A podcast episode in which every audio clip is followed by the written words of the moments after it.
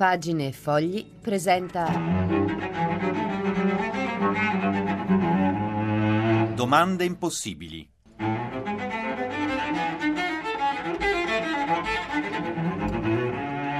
Una al giorno per cristiani pensanti. Ciao a tutti in ascolto e benvenuti tra le domande impossibili di Radio Vaticana Italia, le domande cercate, presentate da Laura De Luca. Ciao. Allora, le domande impossibili sono quelle che vorrebbero scuotere le coscienze, mettere un po' in crisi tutto il nostro pensiero, il nostro essere, inclusa la nostra fede, perché una fede senza dubbi eh, non è una fede sana, ci ricorda spesso lo stesso Francesco. Quindi sono domande irriverenti anche, eh, strane, un po' bislacche, insomma, appunto impossibili. Chi domanda timorosamente, diceva Seneca, insegna a rifiutare. Dunque, coraggio nel farsi le domande. Domande possibili di oggi. Ma ai vertici di pace, nei grandi trattati internazionali, nei grandi assisi internazionali, i grandi della terra, in che lingua veramente si parlano? Occhi che sanno parlare,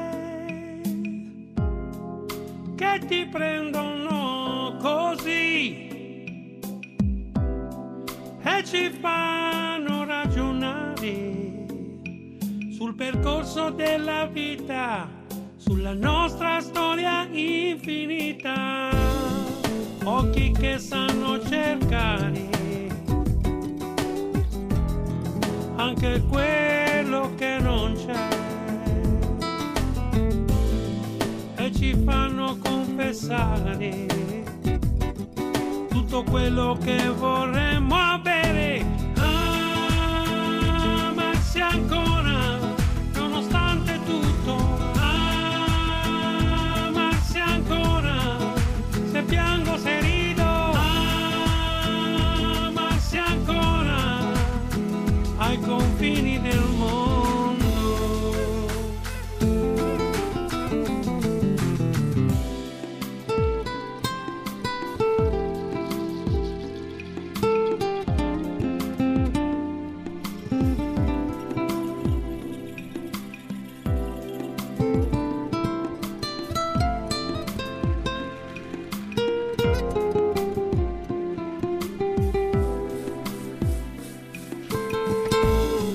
Domande possibili su Radio Vaticana Italia. Ai vertici di pace nei raduni internazionali, grandi della terra, in che lingua davvero si parlano?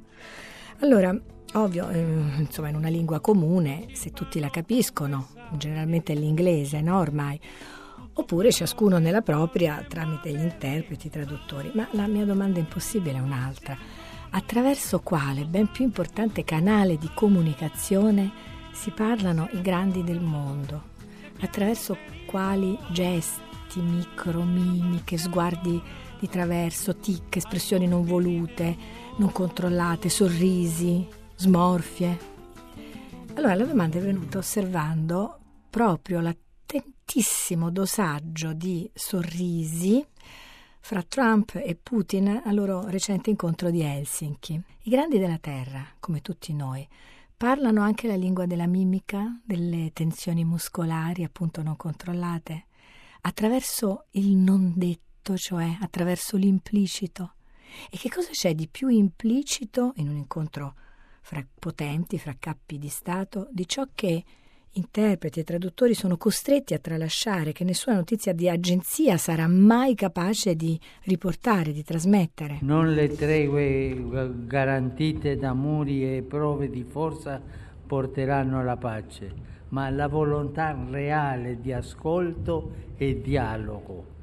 Noi ci impegniamo a camminare, pregare e lavorare e imploriamo che l'arte dell'incontro prevalga sulle strategie dello scontro che all'ostentazione di minacciosi segni di potere subentri il potere di segni speranziosi, uomini di buona volontà e di credo diversi che non hanno paura di parlarsi, di accogliere le ragioni altrui e di occuparsi gli uni degli altri. Allora, il detto e il non detto, quello che si dice ufficialmente, quello che accade sottobanco no? tra i grandi della terra. Così Papa Francesco sabato 7 luglio scorso a Bari eh, a conclusione del dialogo appunto ehm, interreligioso della giornata di preghiera per la pace in Medio Oriente.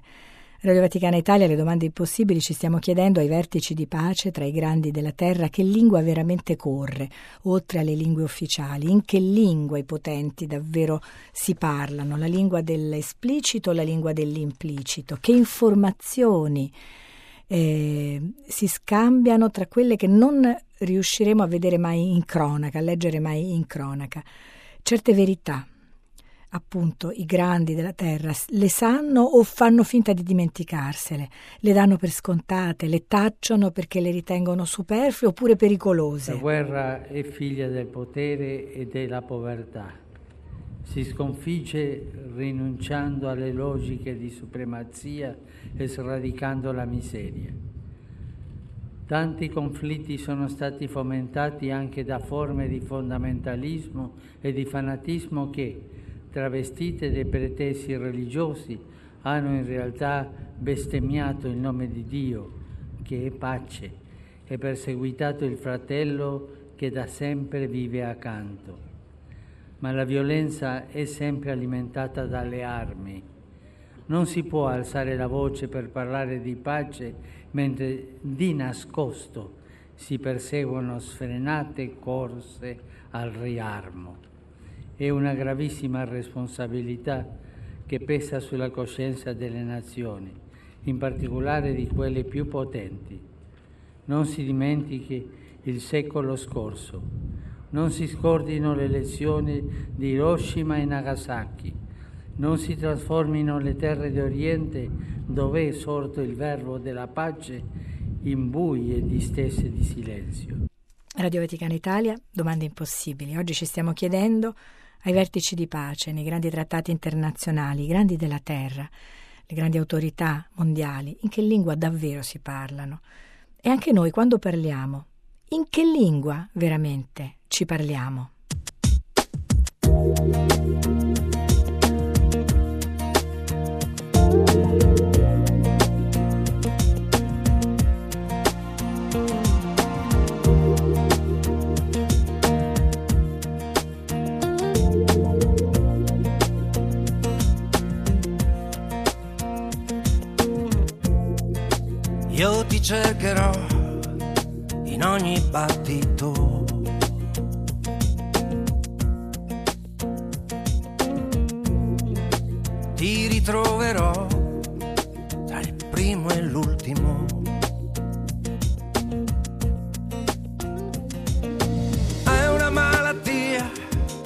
La curi non va via, poi diventa un'ossessione, come una canzone che ti entra nella testa, picchia forte, ti consuma, ma non c'è.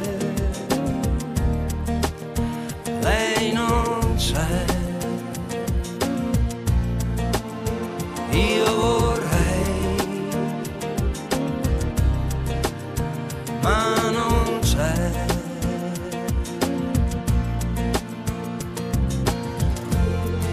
sveglio sempre uguale, comincio a vivere.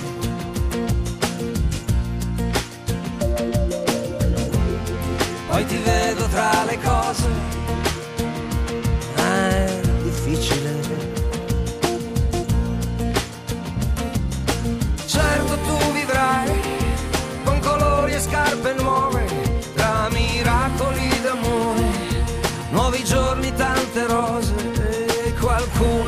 accanto a te che ti dice le parole che non ti ho detto mai.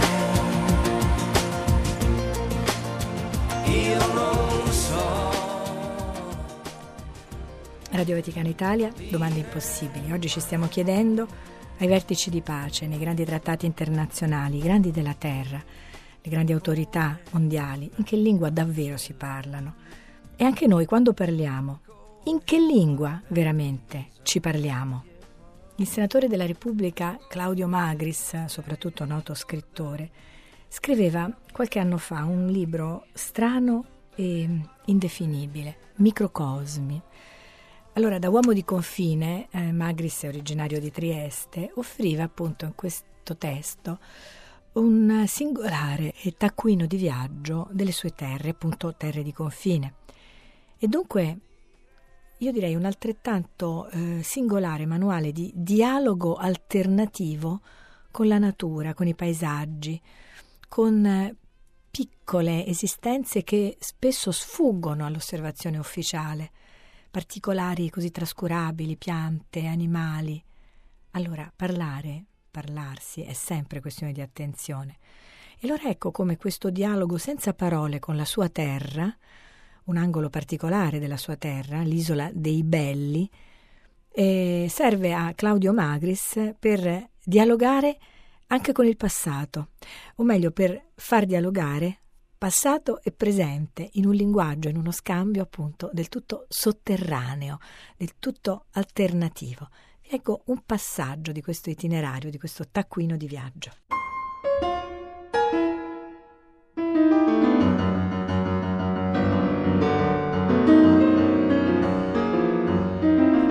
Viaggiare, come raccontare, come vivere, è tralasciare. Un mero caso porta a una riva e perde un'altra. Sull'isola dei Belli, chiamata così per la proverbiale bruttezza di alcuni suoi abitanti, c'era un tempo la vecchia Bela, una strega che faceva alzare i venti, rendeva infruttuosa la pesca di chi non era gentile con lei e per analoghi motivi sembra abbia fatto precipitare una volta un ricognitore con un solo gesto della mano. Elemento demonico, L'acqua è propizia agli spiriti malefici.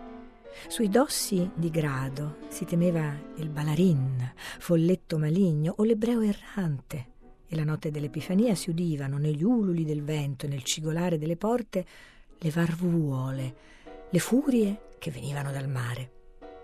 Ci si può immaginare il viso della vecchia Bela, verosimilmente sgradevole per gli anni e le offese ricevute dal crudele pregiudizio, e c'è da augurarsi che chi la ingiuriava come portatrice di scalogna sia veramente tornato spesso a casa a mani vuote. Il viaggiatore è un illuminista e quando può sfata la cieca e irrazionale ferocia del mito.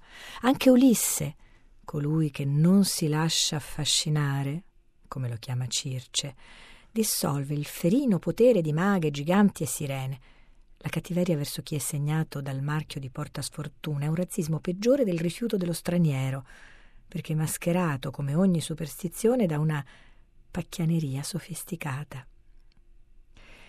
Nel casone di Pasolini sulla laguna il poeta ha raccontato, con la macchina da presa, la storia della maga e della straniera vittima per eccellenza, Medea. Devota ai torvi, ma per lei familiari dei della terra e della notte, vicina alle arcaiche oscure radici del mito, all'indistinta totalità della vita, Medea è straniera nel mondo dell'uomo amato, Giasone, e in quella Grecia luminosa che nei secoli splende come la patria universale di ognuno, è condannata allo strazio più grande, ad essere la più straniera degli stranieri, la più inaccettabilmente diversa, indotta dalla violenza e dall'inganno subiti a violare il più universale dei sentimenti, l'amore materno, diventando così, con l'uccisione dei suoi figli, mostruosamente diversa perfino rispetto a se stessa, al suo cuore, dopo essere divenuta estranea al mondo natio. La sua tragedia riecheggia nei secoli, in innumerevoli rielaborazioni antiche e recenti, ma la sua storia tremenda resta refrattaria ad ogni moderno relativismo psicologico – nel mito di Medea è la ragione a irretire, a portare a rovina la fosca e ingenua magia. I filtri i sortileggi della maga sono inermi dinanzi all'astuzia calcolante di Giasone e dei greci, e la sua stessa passione, intensa e selvaggia come la vita, è facile vittima della rete di mediazioni in cui la civiltà la avviluppa e la soffoca. Nelle varie Medee create e ricreate dalla letteratura universale, la chiarità ellenica diventa una luce inquietante, una demoniaca trasparenza dell'orrore. Non è l'armonia classica, nemmeno il furore dionisiaco. Lo spirito greco è anche assoluta e candida malafede. Rapina che non arretra dinanzi a nulla, mercato di tutto ciò che v'è di sacro. Il mare, infido e sconfinato, è lo spazio di questa avventura senza remore, che intacca leggi e altari e per la quale non c'è nulla di proibito. È lo spazio della storia sacrilega. Lo spirito greco è questa mobilità infida come il mare. Medea, assassina del fratello infine dei suoi stessi figli, è la custode del sacro, non di quello arcaico dei suoi riti, cui lei è magnanimamente pronta a rinunciare, ma di ogni sacralità della vita. L'incantata immobilità delle lagune di grado può ben essere un simbolico fondale del mito, comunione di demoni e dei, in cui Medea cresce e da cui viene strappata attraverso l'amore per Giasone, dalla forza della civiltà laica e razionale della Grecia.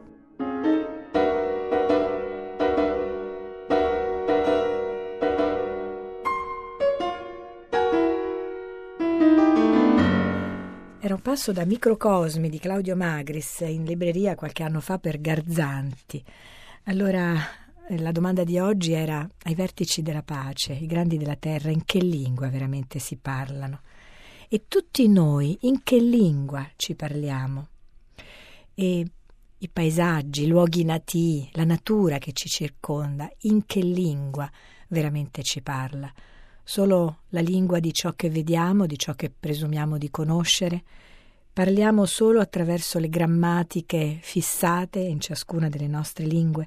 O usiamo anche altri codici, altri vocabolari, altri apparati, altri fondi, come scriveva Magris.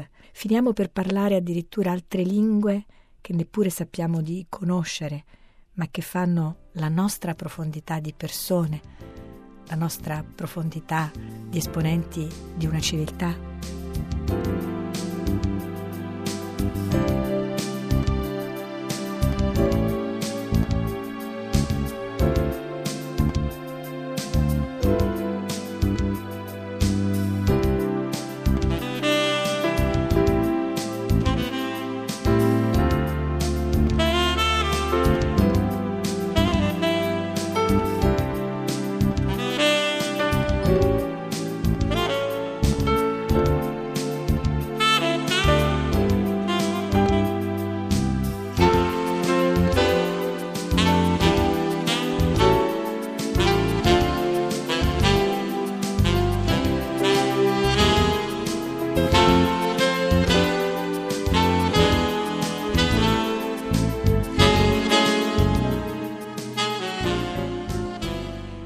Amici, le domande impossibili per oggi terminano qui. Sono in onda tutti i pomeriggi da lunedì a venerdì alle 18.13 su Radio Vaticana Italia. Ciao e buon proseguimento con tante tante domande. Domande impossibili.